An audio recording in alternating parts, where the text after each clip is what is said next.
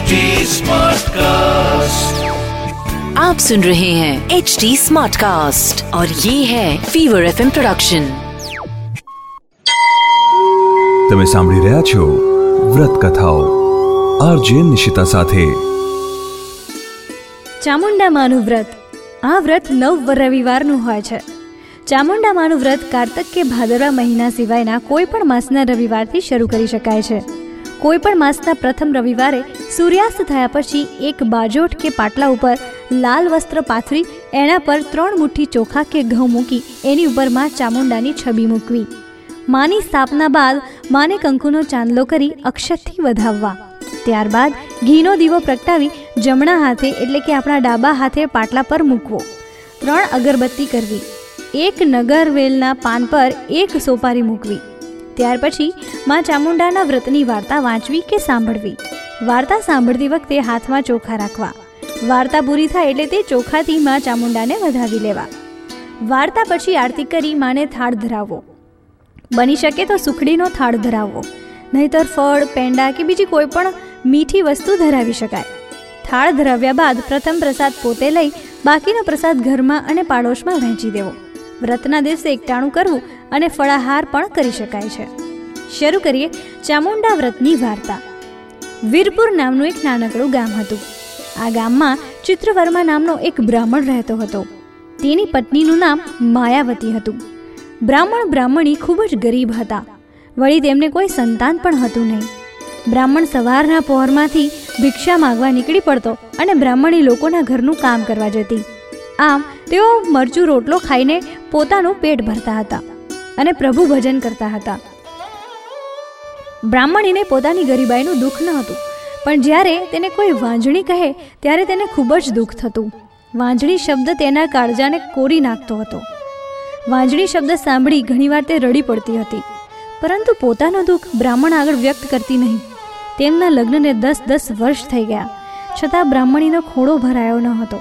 તેથી રસ્તામાં બ્રાહ્મણી મળે તો તેને જોઈ લોકો મોં બગાડતા એના શુક્ન ન લેતા. આ બ્રાહ્મણના જર્જરિત મકાનની આડોઆડ એક વાણિયાણીની મોટી હવેલી હતી. આ વાણિયાનું નામ જીવણ અને તેમની પત્નીનું નામ સવિતા હતું. આ બંને પતિ પત્ની પૈસાને લીધે ખૂબ જ અભિમાની અને તોછડા સ્વભાવના હતા. તેમને બે પુત્રો અને એક પુત્રી હતા. આ ત્રણેય બાળકો તો મા બાપ કરતાં પણ ચડ્યાતા હતા. તેમને તો પોતાની શ્રીમંતાઈનું ખૂબ જ અભિમાન હતું. આ વાણિયાનો ધંધો ખૂબ જ ધમધોકાર ચાલતો હતો. તેમના ઘરમાં આઠ દસ નોકરો હતા. તેથી બધા આખો દિવસ હુકમો જ કર્યા કરતા. જીવનની પત્ની સવિતાને તો પતિ કરતાં પણ વધારે રૂઆબ તે તો પોતાની જાતને મોટી રાજરાણી માનતી હતી. આખો દિવસ ઘરેણાનો ઠઠારો કરી ફર્યા કરતી. તેને બ્રાહ્મણી સાથે વાત કરવામાં પણ લાંછન લાગતું હતું. તે બ્રાહ્મણીને તો લોટ માંગો કહીને જ બોલાવતી.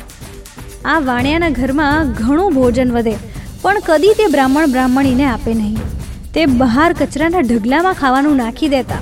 આ જોઈ બ્રાહ્મણી ઘણીવાર બ્રાહ્મણને કહેતી, ભગવાનને ઘરે પણ અંધેર છે. આ હવેલીમાંથી કેટલું ખાવાનું કચરાના ઢગલામાં જાય છે?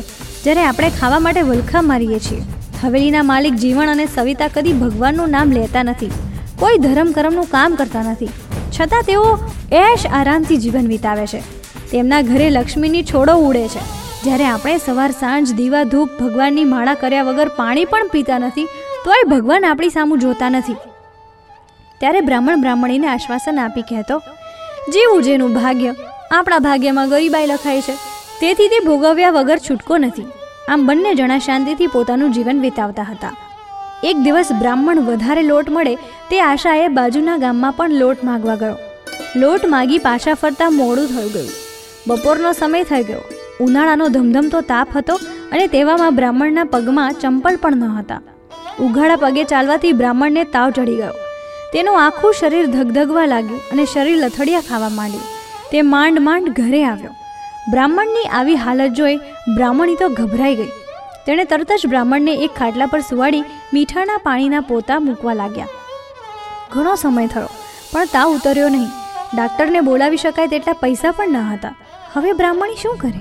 છેવટે તાવ વધી ગયો અને મગજમાં ચડી ગયો. પરિણામે બ્રાહ્મણ તો જેમ ફાવે તેમ બકવા લાગ્યો. બ્રાહ્મણની હાવી હાલત જોઈ બ્રાહ્મણી બેબાકડી બની ગઈ. તે તો કંઈ પણ માન અપમાનની પરવા કર્યા વગર તરત જ બાજુમાં આવેલ જીવન વાણિયાની હવેલીએ પહોંચી ગઈ. આ સમયે જીવન અને સવિતા બંને હિંચકા ઉપર હિંચકતા હતા. બ્રાહ્મણી તો બંનેની સામે પહોંચી ગઈ અને બે હાથ જોડી પૈસાની માંગણી કરતા બોલી મારા પતિને આજે મગજમાં તાવ ચડી જવાથી જેમ ફાવે તેમ બકવાસ કરે છે. તેમના માટે ડાક્ટરને બોલાવવો છે. મારી પાસે તો કાંઈ પૈસા નથી. તમે થોડી મદદ કરો તો? બ્રાહ્મણી હજી વાત પૂરી કરે તે પહેલાં તો સવિતા શેઠાણી તાળુકી ઉઠ્યા અને બોલ્યા, તારો ધણી કાલે મરતો હોય ને તો આજે મરે. અને આજે મળતો હોય તો અત્યારે મરે. અમારે શું? અમે કંઈ ભિખારીઓ માટે પૈસા નથી કમાતા. ચલ જા. બ્રાહ્મણી તો આવા અપમાનજનક શબ્દો સાંભળી હેપતાઈ ગઈ. તે લાચાર મને પાછી ફરી. તેના આંખમાંથી જળજળિયા આવી ગયા. તેને હવેલીની બહાર જ ગામનો વયોવૃદ્ધ વાણંદ મળ્યો. તે થોડું ઘણું વૈદ જાણતો હતો. ઘરમાં થોડા ઘણા ઓસડિયા પણ રાખતો. તેણે બ્રાહ્મણીને હવેલીમાંથી રડતી આવતા જોઈ બોલ્યો, કેમ બેન, શું થયું? બ્રાહ્મણીએ તેને બધી વાત કરી. વાળંદ બોલ્યો, ઘેર જાઓ બેન, હું હમણાં જ થોડા ઓસડિયા લઈ આવું છું. ચિંતા ના કરો. બ્રાહ્મણને જરૂર સારું થઈ જશે. આમ કહી વાળંદ તો પોતાને ઘેર ઉપડ્યો પોતાની નાની એવી બેગમાં થોડા ઘણા ઓસડિયા લઈ બ્રાહ્મણને ઘેર આવી પહોંચ્યો. પછી તેણે ઓસડિયાને એક પથરા પર ઘસી બ્રાહ્મણને પીવડાવ્યા.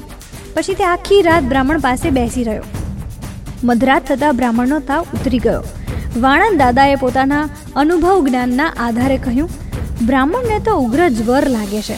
પંદર દિવસ સુધી તેમને કંઈ ખાવાનું આપતા નહીં. માત્ર મગનું પાણી જ આપજો અને પંદર વીસ દિવસ સુધી પથારીમાં આરામ કરવા દેજો. તેમને ક્યાંય બહાર જવા દેતા નહીં. બ્રાહ્મણીના માથે તો દુઃખના પહાડ તૂટી પડ્યા. છતાં તે બ્રાહ્મણને હિંમત આપતી બોલી, નાથ, તમે જરા પણ ચિંતા કરશો નહીં. તમારા બદલે હું ગામમાં લોટ માંગવા જઈશ. પંદર દિવસ તો ક્યાંય નીકળી જશે. તમે તમારે નિરાતે આરામ કરો. આમ કહી બીજા દિવસથી તે લોટ માંગવા નીકળી પડી. તે બ્રાહ્મણના ખાટલા આગળ પાણી ભરેલો લોટો મૂકી ચાલવા લાગી. બપોર સુધીમાં તેને જે લોટ મળ્યો, તેમાંથી તેણે અડધો વેચી નાખ્યો. અને તેમાંથી મીઠું, મરચું અને મગ લઈ ઘરે આવી. પછી તરત જ પતિ માટે મગ બાફી દીધા અને પોતાને માટે રોટલો ઘડવા બેઠી. તે સમયે ગંધાતી ગોબરી ડોશી જીવણ શેઠની હવેલીએ બૂમો પાડવા લાગી. ઓ ધર્મી શેઠ, આ ભૂખી ડોશીને કંઈક ખાવાનું આપો? ભગવાન તારું ભલું કરશે. ડોશીએ ઘણી બૂમો પાડી, પણ હવેલીમાંથી કોઈ બહાર આવ્યું નહીં.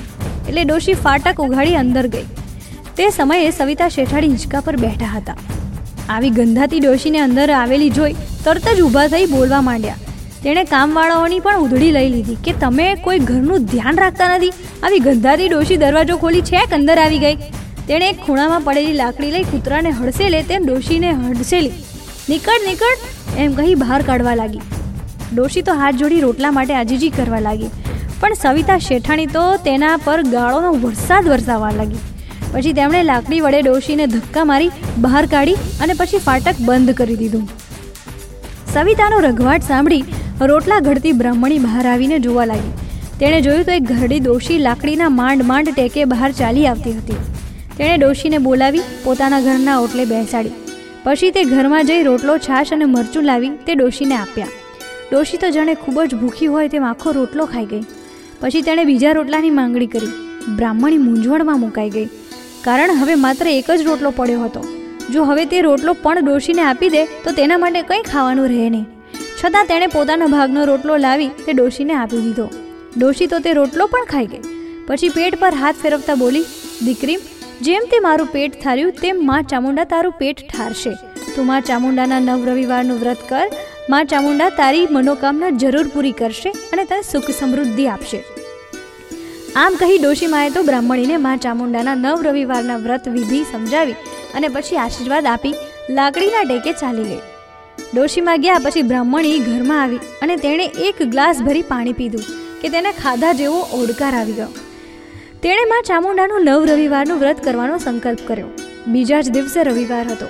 બ્રાહ્મણીએ લોટ માગીને અડધો લોટ વેચી દીધો. તેમાંથી માં ચામુંડાની છબી, નાગરવેલનું પાન અને એક સોપારી લાવી શ્રદ્ધાપૂર્વક વ્રત શરૂ કર્યું. તે જ રવિવારે રાત્રે જીવન શેઠની હવેલી પર ધાડ પાડવો ત્રાટક્યા. અને આખા ઘરની માલમત્તા લઈ ફરાર થઈ ગયા.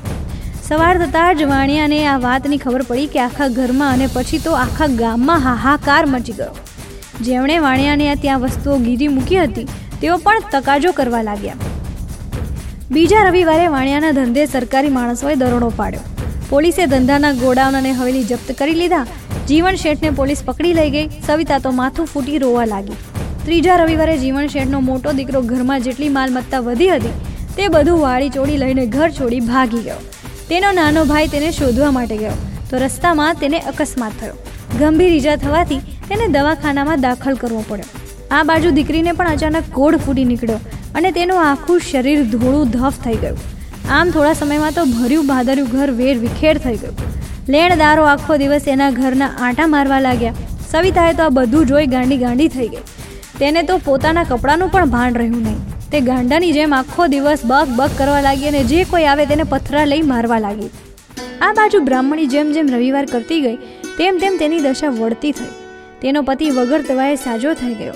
ફરી પાછો લોટ માગવા નીકળી પડ્યો. તેને હવે પહેલાં કરતાં ચાર ગણો લોટ મળવા લાગ્યો. તે ખપ પૂરતો લોટ રાખી બાકીનો લોટ વેચી દેતો અને તે પૈસા ભેગા કરતો. નવ રવિવાર પૂરા થતાં બ્રાહ્મણીએ ભેગા કરેલા પૈસાથી બધી વસ્તુ લાવી પૂર્ણ શ્રદ્ધાપૂર્વક વ્રતનું ઉજવણું કર્યું. મધરાત થઈ કે બ્રાહ્મણી પાસે સપનામાં પેલી ગંધાતી ગોબરી ડોશી આવી. બ્રાહ્મણી કંઈ કહે તે પહેલાં જ ડોશીએ પોતાનું અસલ સ્વરૂપ ધારણ કર્યું. તે ડોશી બીજી કોઈ નહીં, પણ સાક્ષાતમાં ચામુંડા હતા. ચામુંડામાંના અદ્ભુત અને અલૌકિક સ્વરૂપના દર્શન કરી બ્રાહ્મણી તો કૃતકૃત્ય થઈ ગઈ. માં ચામુંડા બોલ્યા, દીકરી તે પૂર્ણ ભક્તિભાવપૂર્વક મારું નવ રવિવારનું વ્રત કર્યું છે. હું તારા પર પ્રસન્ન થઈ છું. તારા ઘરના જમણા ખૂણામાં ખાડો ખોદજે, તેમાંથી એટલું ધન નીકળશે કે તારી સાતેય પેઢીઓ ખાય તો પણ વધે એમ છે. બ્રાહ્મણી સપનામાં જ બોલી, માં ચામુંડા, તમે જો ખરેખર મારા વ્રતથી પ્રસન્ન થયા હોય, તો મને સંતાન સુખ આપો. મારું વાંજ્યા મેણું ટાળો. માં ચામુંડા બોલ્યા, દીકરી, તારા પૂર્વજન્મોને કારણે તારે સાત ભવ સુધી વંધ્યત્વ ભોગવવાનું હતું. પરંતુ મારા વ્રતના પ્રભાવે તારા તમામ પાપોનો નાશ થયો છે. હવે તને સર્વગુણ સંપન્ન પુત્ર થશે. દીકરી, હજુ પણ કંઈ જોઈતું હોય તો તું માગી લે. બ્રાહ્મણી બોલી, માં, આપ તો દયાનો સાગર છો. આપ દરેકની ભૂલને ક્ષમા આપવા યોગ્ય છો. અજાણતા જીવન અને સવિતાથી જે અપરાધ થયો છે, તેને ક્ષમા આપો અને તેમના ઘરની ભવત વાળો. ચામુંડામાં બોલ્યા, દીકરી, તારું દિલ ખૂબ જ મોટું છે, પણ દરેકે કરેલા કર્મો તો ભોગવવા જ પડે છે. છતાં, જો તું મારા નામનો પ્રસાદ સવિતાને ખવડાવજે, જેથી તેનું ગાંડ પણ દૂર થશે અને તેનો પતિ પણ જેલમાંથી પાછો આવશે. તેને તું મારું આ વ્રત કરવાનું કહેજે, જેથી તેના પણ સો સારા વાના થઈ જશે. આમ કહી માં ચામુંડા અંતર ધ્યાન થઈ ગયા. સવાર થતાં જ બ્રાહ્મણીએ પોતાના સ્વપ્નની વાત બ્રાહ્મણને કરી. પછી બ્રાહ્મણને ઘેર જમણા ખૂણામાં ખોદવા માંડ્યું. અને એમાંથી તો હીરા, મોતી અને સોના મહોરોથી ભરેલા ચરુ મળી આવ્યા. બ્રાહ્મણ બ્રાહ્મણી આ જોઈ ખૂબ જ ખુશ થઈ ગયા. તેઓ રાતોરાત કરોડપતિ બની ગયા. પછી તેમણે જીવન શેઠની જેવી જ એક બીજી હવેલી ખરીદી અને ત્યાં સદાવ્રત ચાલુ કર્યું. બ્રાહ્મણીએ માં ચામુંડાનો પ્રસાદ સવિતાને આપ્યો કે તરત જ તે સાજી થઈ ગઈ. તેની શાન ઠેકાણે આવી ગઈ. તેનું બધું જ અભિમાન ઉતરી ગયું. તે બ્રાહ્મણીના પગ પકડી માફી માંગવા લાગી. પરંતુ બ્રાહ્મણીએ તેને તરત ઊભી કરી દીધી અને પછી તેને માં ચામુંડા વ્રત કરવાનું જણાવ્યું.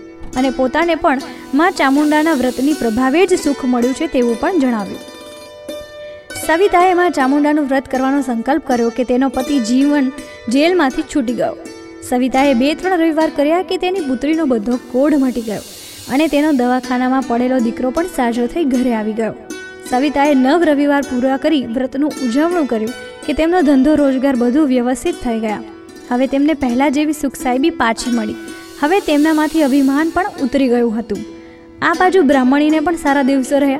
નવ માસ પૂરા થતાં તેણે દેવ જેવા રૂપાળા દીકરાને જન્મ આપ્યો. પછી તેઓ આ જીવનમાં ચામુંડાની ભક્તિ કરવા લાગ્યા. હે માં ચામુંડા, તમે જેવા બ્રાહ્મણ બ્રાહ્મણીને ફળ્યા, તેવા આ વ્રત કરનાર સૌને ફળજો. અસ્તુ. અસ્તુ આવી જ બીજી વ્રત કથાઓ તમે સાંભળી શકશો એચટી સ્માર્ટકાસ્ટ ડોટ કોમ પર અને બીજા લીડિંગ ઓડિયો પ્લેટફોર્મ્સ પર.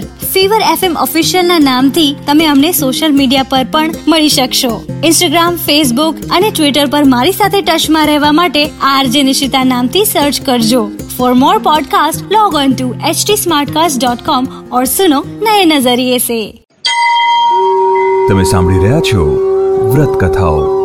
આરજે નિશિતા સાથે आप सुन रहे हैं एच डी स्मार्ट कास्ट और ये था fever F production HD Smartcast.